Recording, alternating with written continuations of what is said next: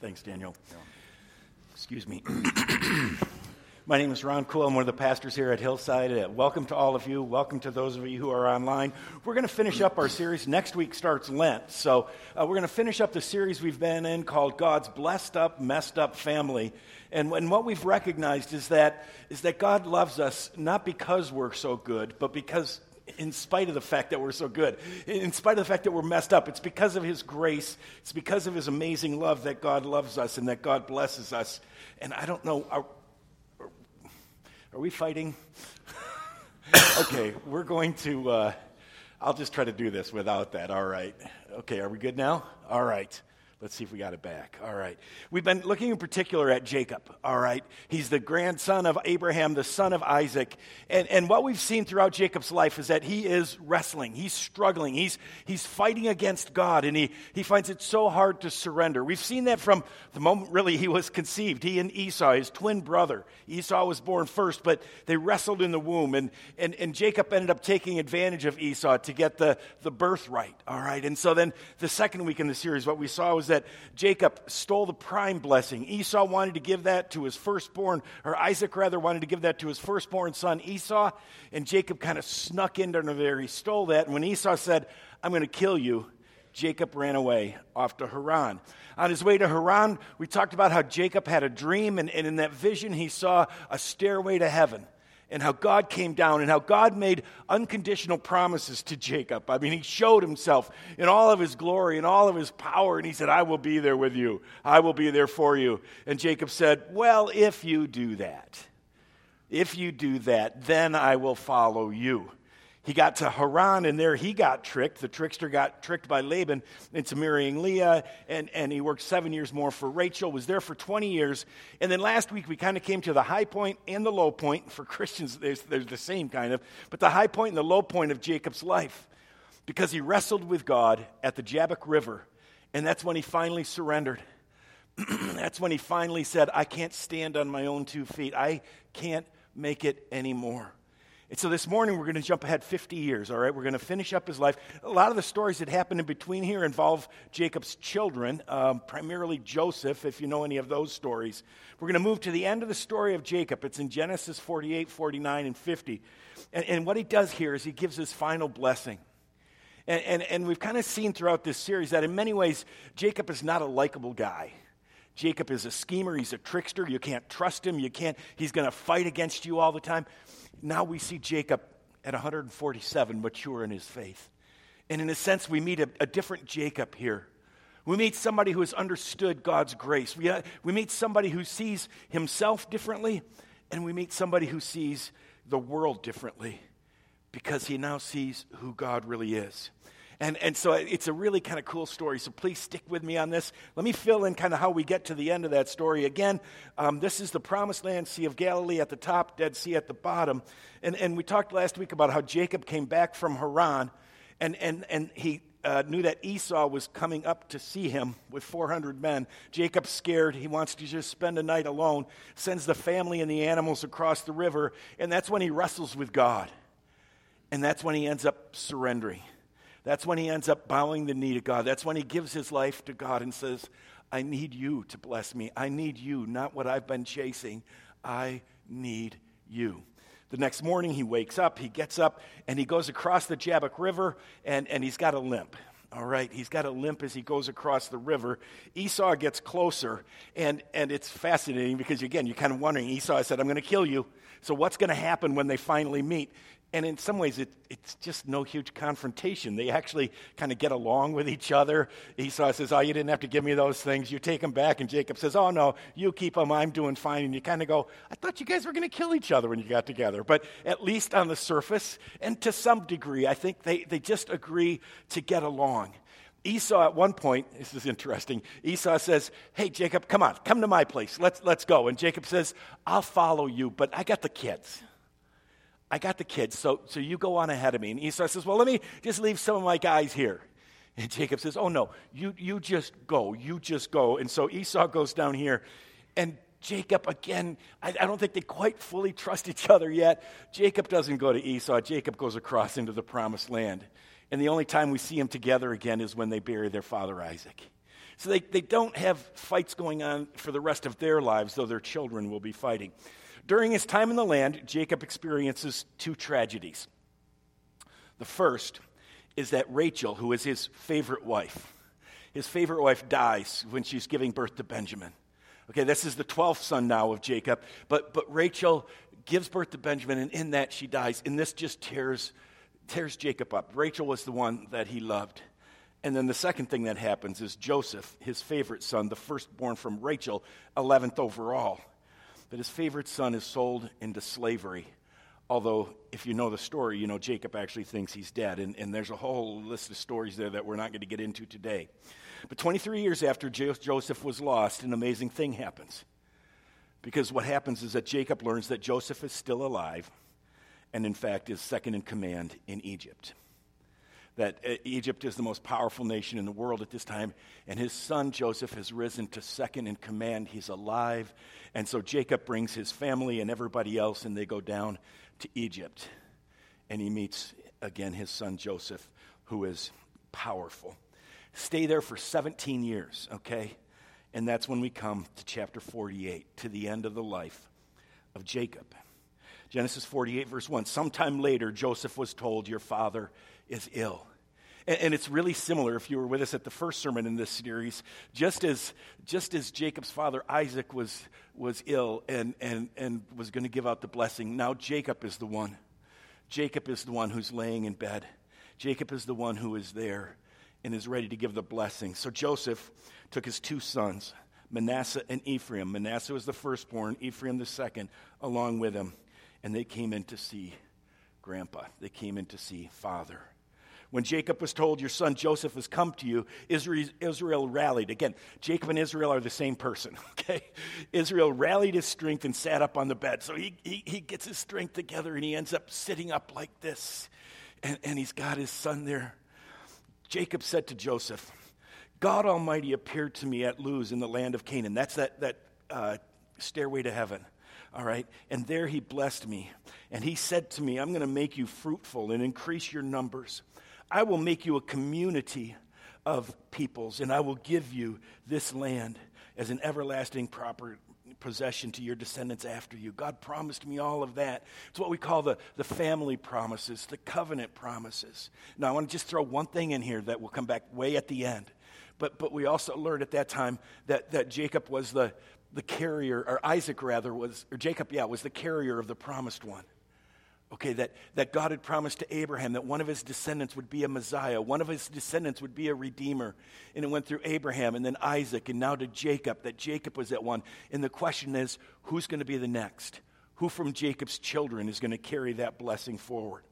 So they're there. And, and what we have, and, and, and if I just read the text, it'd be hard to follow. So it took me a while to kind of put this all together so that we could understand it. But basically, what we have next is an adoption. It, it, it's really interesting what, what Jacob does here because Jacob adopts Manasseh, Manasseh and Ephraim. He says this Now then, your two sons born to you in Egypt before I came to you here, so that was at least 17 years earlier, they will be reckoned as mine.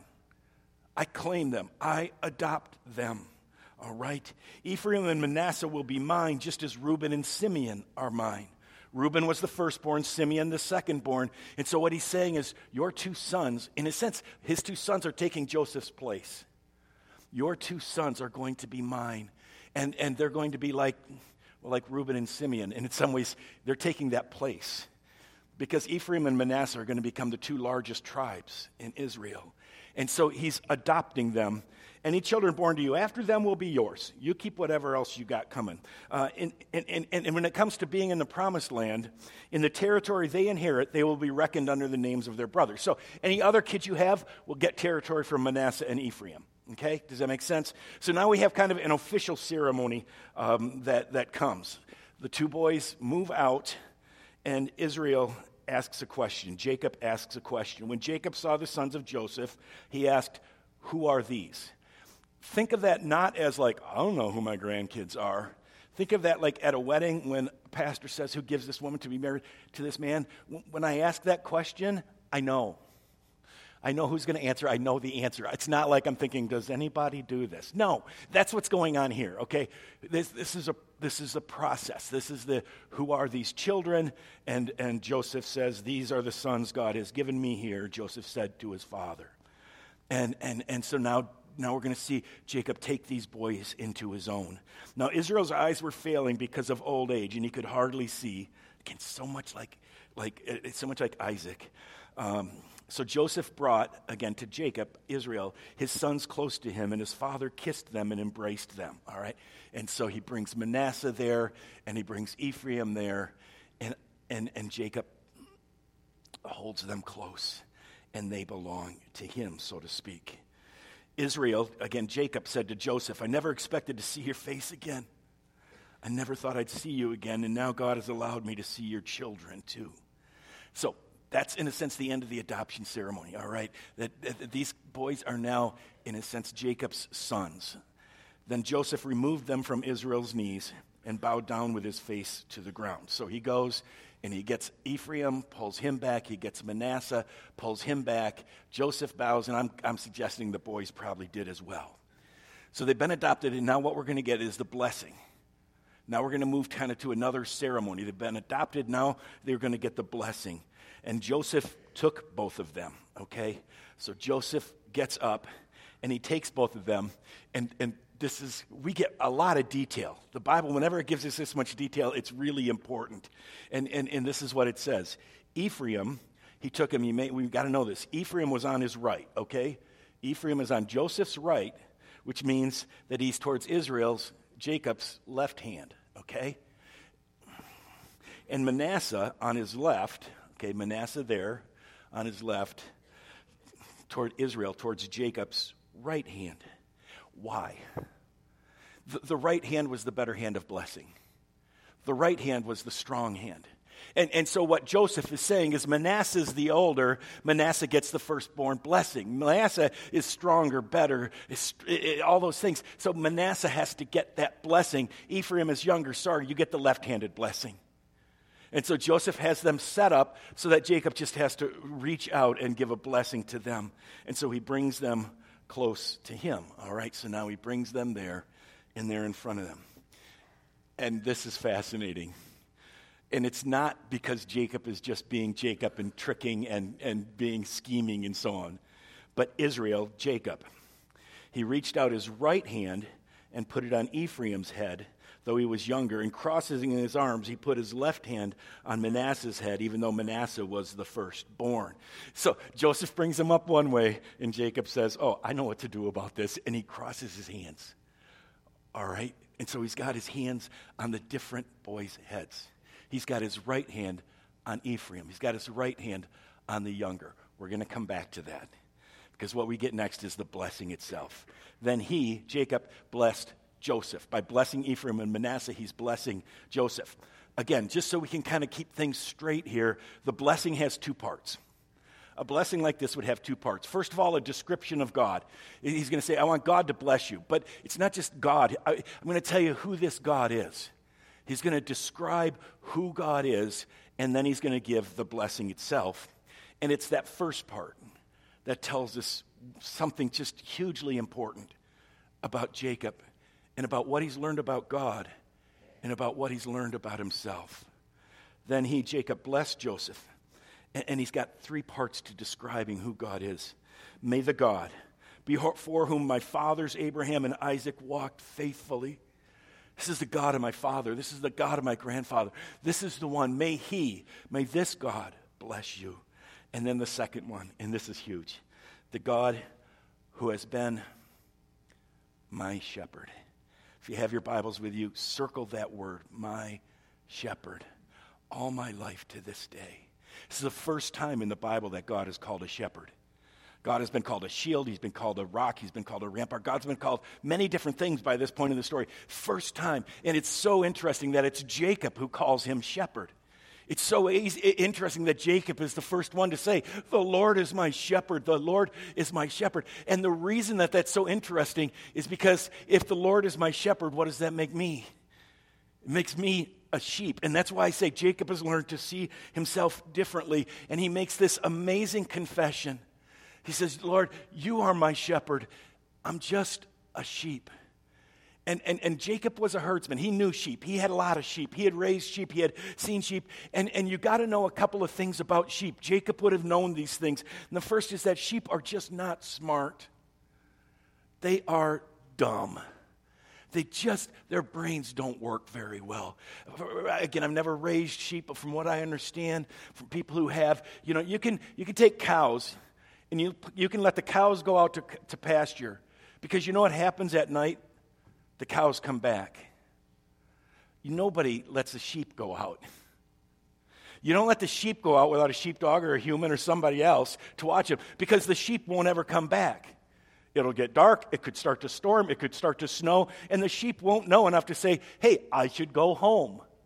No, the sheep just do, they're not smart enough. They're dumb. They're, they're just, they, they don't know. I mean, if they're hungry, they don't know, I should go find some food. They'll just sit there and starve to death in the same spot. I mean, it's just, they're just not smart. And Jacob is saying, That's me. I'm not very smart. I don't know what to do with myself. I don't come home on my own. If the shepherd hadn't come after me, I wouldn't done that. Sheep are not smart, and sheep are totally dependent on the shepherd. And we have Jacob here who spent the first 97 years of his life trying to say, I can stand on my own two feet. I can take care of myself. I will get my blessings. I will get what I need. I will be strong. I'm a shepherd. I am not a sheep. And now he says, Oh man, my life turned around when I said I'm a sheep. My life turned around when I realized that I can't stand on my own two feet. But all I can do is trust the shepherd. And, and again, you see the difference between this Jacob. He says he's been the shepherd all my life. Again, fascinating that he says all my life, isn't it? Before I even surrendered to him, he was my shepherd. He was coming after me. He was, he was, he just was after me all the time. He was taking care of me. He has been my shepherd. So that's the first thing that Jacob says about who God is. God is the shepherd. I'm just a sheep. And I want to suggest, friends, that one of the keys to joy in, in our lives is learning to say, I'm a sheep.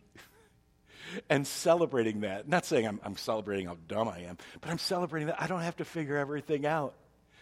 I don't have to, I don't have to be in charge. I don't have to control everything because my shepherd will take care of me and he will lead me to green pastures, and he will do all of those things he does for me. So I am a sheep. And then we go to the next line the angel who has delivered me from all harm. Now you go, hold on, time out. Are we, he's asking for a blessing from God and from an angel? No. Again, the parallelism, and I don't want to spend a lot of time on it, but it's God, God, angel. Angel is a word, and this happens other places in the Old Testament where that refers to God. So it's the God who has delivered me the God who has delivered me. And the word that he uses there is a word that has a very specific meaning and was used in a very specific context. It's the word goel, okay? The God who has goeled me, the God who has taken care of me. What it means, it's the God who has redeemed me, it's the God who has bought me, it's the God who paid the price for me. That's why I want to bless you. It would be used in a situation where somebody gets into deep debt for whatever reason, their own foolishness or something else, but they get into deep debt. In fact, the debt is so deep they can't pay it back. And what would happen in that situation is they get thrown into jail. And they're in jail, and their family might well be thrown into jail, or they might be thrown into, or uh, sold into slavery, or whatever it was. But all of this is happening. But if there was a Goel, a redeemer, that person would come and they would pay the price, they would pay the debt, and you'd be free. And, and, and, what Jacob says here is I, I would have told you I was free, but I wasn't. I was in jail. I was caught. And it's God eh, eh, eh, who rescued me, who redeemed me, who paid the price. And, and he says, I, I'm a sheep and I've been bought. I have been bought and paid for. And it's tough to acknowledge that too, because what it means is that I owed a debt and I was in jail. I was completely lost. I had no place to turn, but God bought me. But Jacob would say, Friends, what that means is that I belong to Him. I belong to Him. He is my redeemer. He is the one who paid the price. And again, I want to say, man, that's, that's life. When we know those two things, when we know those two things, that I am a sheep who has been bought with the blood of Jesus Christ, that's the beginning of life. That's the beginning of freedom. That's the beginning of joy. That's, that's what we were created to experience. Friends, we so often try to be in control and strong. Jacob says, Here's what I've learned. Here's who I want to bless you the God of my fathers, the God who is my shepherd, and the God who is my redeemer. And he goes on to the blessing. May he bless these boys. May he be called by my name and the names of my fathers, Abraham and Isaac, and may they increase greatly on the earth. Now we got to go back to our other thing. All right, so Jacob has said, you know, this is who it is. But now the other thing that's really interesting, because, you know, he's got his hands crossed, right? Joseph is not happy.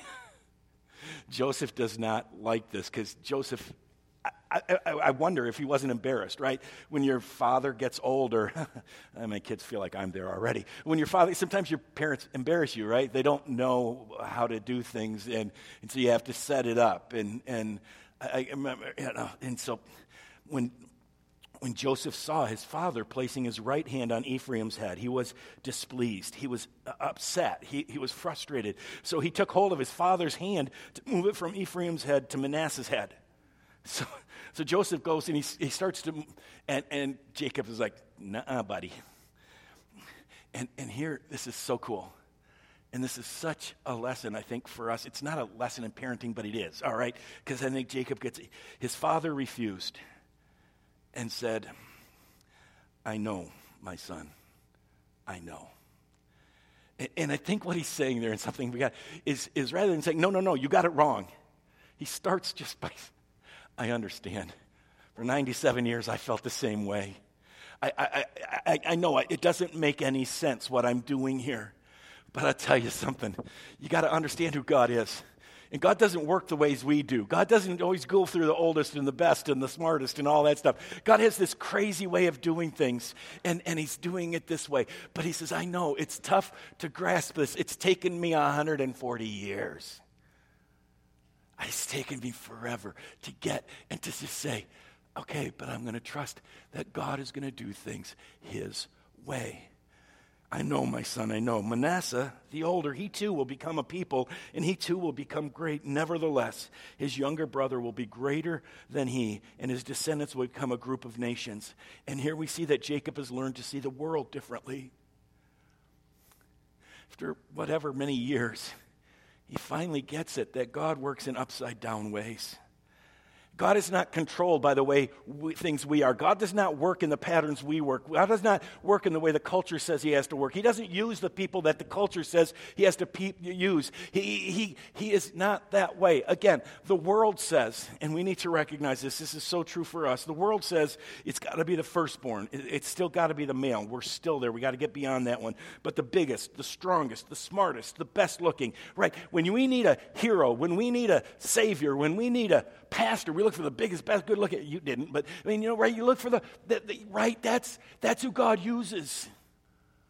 God uses the wealthy. God uses the powerful, and God uses us in our moments like that. And Jacob says, "I finally get it." He doesn't. He doesn't worry about that. God uses the weak. God uses those who have surrendered. God uses those who are available to Him. Jacob gets it. Not only is he a sheep, but God is the shepherd who turns the world upside down. And, and, and those are different steps. And we see that, I think. This is, this is, I think, just really cool. But Joseph doesn't get this yet, even though he has experienced his whole life. Think about this, right? Joseph is the 11th of the 12 boys. Joseph had these dreams that his older brothers were bowing down to him. Joseph just saved the world by what he did working for Pharaoh. Joseph just did all of that. He was the younger. He was the, the one who shouldn't have been used. He was the smaller. He was the runt. He was all of that. And God chose him. God used him. He experienced God's amazing grace. He would have said, I'm a shepherd. But there's another thing he wasn't quite ready to do to say, and now when I look at the world, I'm going to do that. And, and I think we can recognize, I think this is a little picture of recognizing that sometimes those things don't always go together. I can experience God's amazing grace. I can know that I am a sheep, But when I start to work in the world, it's like, yeah, but I still know how the world thinks. I still know how the world things, I still know how things get done. I still know how everything works. And, and we don't, it takes time, friends, for grace to shape us so deeply. And, and that's why, again, for, for Jacob to say, Joseph, I know, I know, I know, it's hard. I don't, I, I, I'm not yelling at you because I was doing the same thing for 97 years and probably longer. I was doing that. But I'll tell you this God is different. And the way God works is different. And you and I need to start to live more in that grace. And, and so that kind of ends that blessing portion. And Joseph gets up. In Israel, Jacob again said to Joseph, I am bound to die, or I'm about to die, but God will be with you. And there's that basic covenant promise God will be with you. And so Joseph and Ephraim and Manasseh go away. One thing more, I told you to think about the, the carrier of the promised one. All right, who, who is it, right? uh, Jacob is going to make it clear in 49 and, and, and so on that, that, that it, it's, it's not Manasseh, it's not Ephraim, it's not Reuben, his firstborn. It's not Simeon, his secondborn. It's not Levi, his thirdborn. This time God's going right in the middle, and it's his fourthborn. It's Judah. It is Judah who is the carrier of the blessing. And, and, and again, that, that just fits into that whole thing of, of recognizing that we so easily say, you know, we, we can learn how to do church from, and there are good business principles we can apply, but God works upside down. We got to always remember that, that we can't just say, well, this is how the world works, this is how the church No, God works upside down. And he chooses the youngest, and he uses the oldest, and he uses the fourth, and he uses the woman, and he uses this, and he uses all sorts of things. Friends, no matter where we are, what God cares about is not our ability, but our availability, right? He cares about our surrender, he cares about our hearts. And then shortly after this, Jacob dies. So, what do we learn? Real quick, wrap it up. The two things I've been talking about. Learning to understand and accept who we are is the beginning of real joy in life. Friends, we don't have low self esteem, okay? I'm not saying, think you're a sheep, think you're dumb. No, it's not low. It's just understanding that I was never intended to be in charge. But God's grace is enough for me. And He's going to hold on to me. We, we are sheep who have a perfect shepherd. And you are so loved. And that shepherd laid down his life for you and for me. We have been bought and we belong to Jesus. Man, if, if we get that right, when we begin to understand and accept who we are, that I'm a sheep as a perfect shepherd, that I was dead, but now I'm alive, that I was lost and trying to go my own way. But my everlasting Father loves me. Learning to understand and accept who we are is the beginning of real life and joy. And when we see ourselves this way, we can begin to see the world in a new way. We begin to see that God does things in His own way, that God does things in an upside down way. And we'll stop valuing people the way the world does. In a sense, these are the lessons of Jacob's life. The whole series comes down to this. In some ways, Scripture comes down to this. Friends, we need to see that we are people who are more broken than we ever imagined, but more loved by God than we could ever dare to believe. And we need to then learn to see the world in that grace. So that's the Jacob version of God's messed up, blessed up, blessed up, messed up people. And the good news is that God doesn't give up, even when we're messed up. He keeps coming after us. Let's pray. Father, we are loved. Forgive us when we don't trust that love. Forgive us when we think that we are safe because of our security. Forgive us when we think that it's because we're shepherds that we need to be in charge. Father, set us free to be sheep who are led to green pastures, who are loved by a shepherd who lays down his life. Remind us we're bought. Teach us to live with grace with each other. Father, Jacob is struggling in his whole life, and, and that's my story and our story. Thank you for keeping on coming after us. Thank you for your grace that never lets go. And Lord, make us new in Christ so that we will live upside down, in, an upside down world.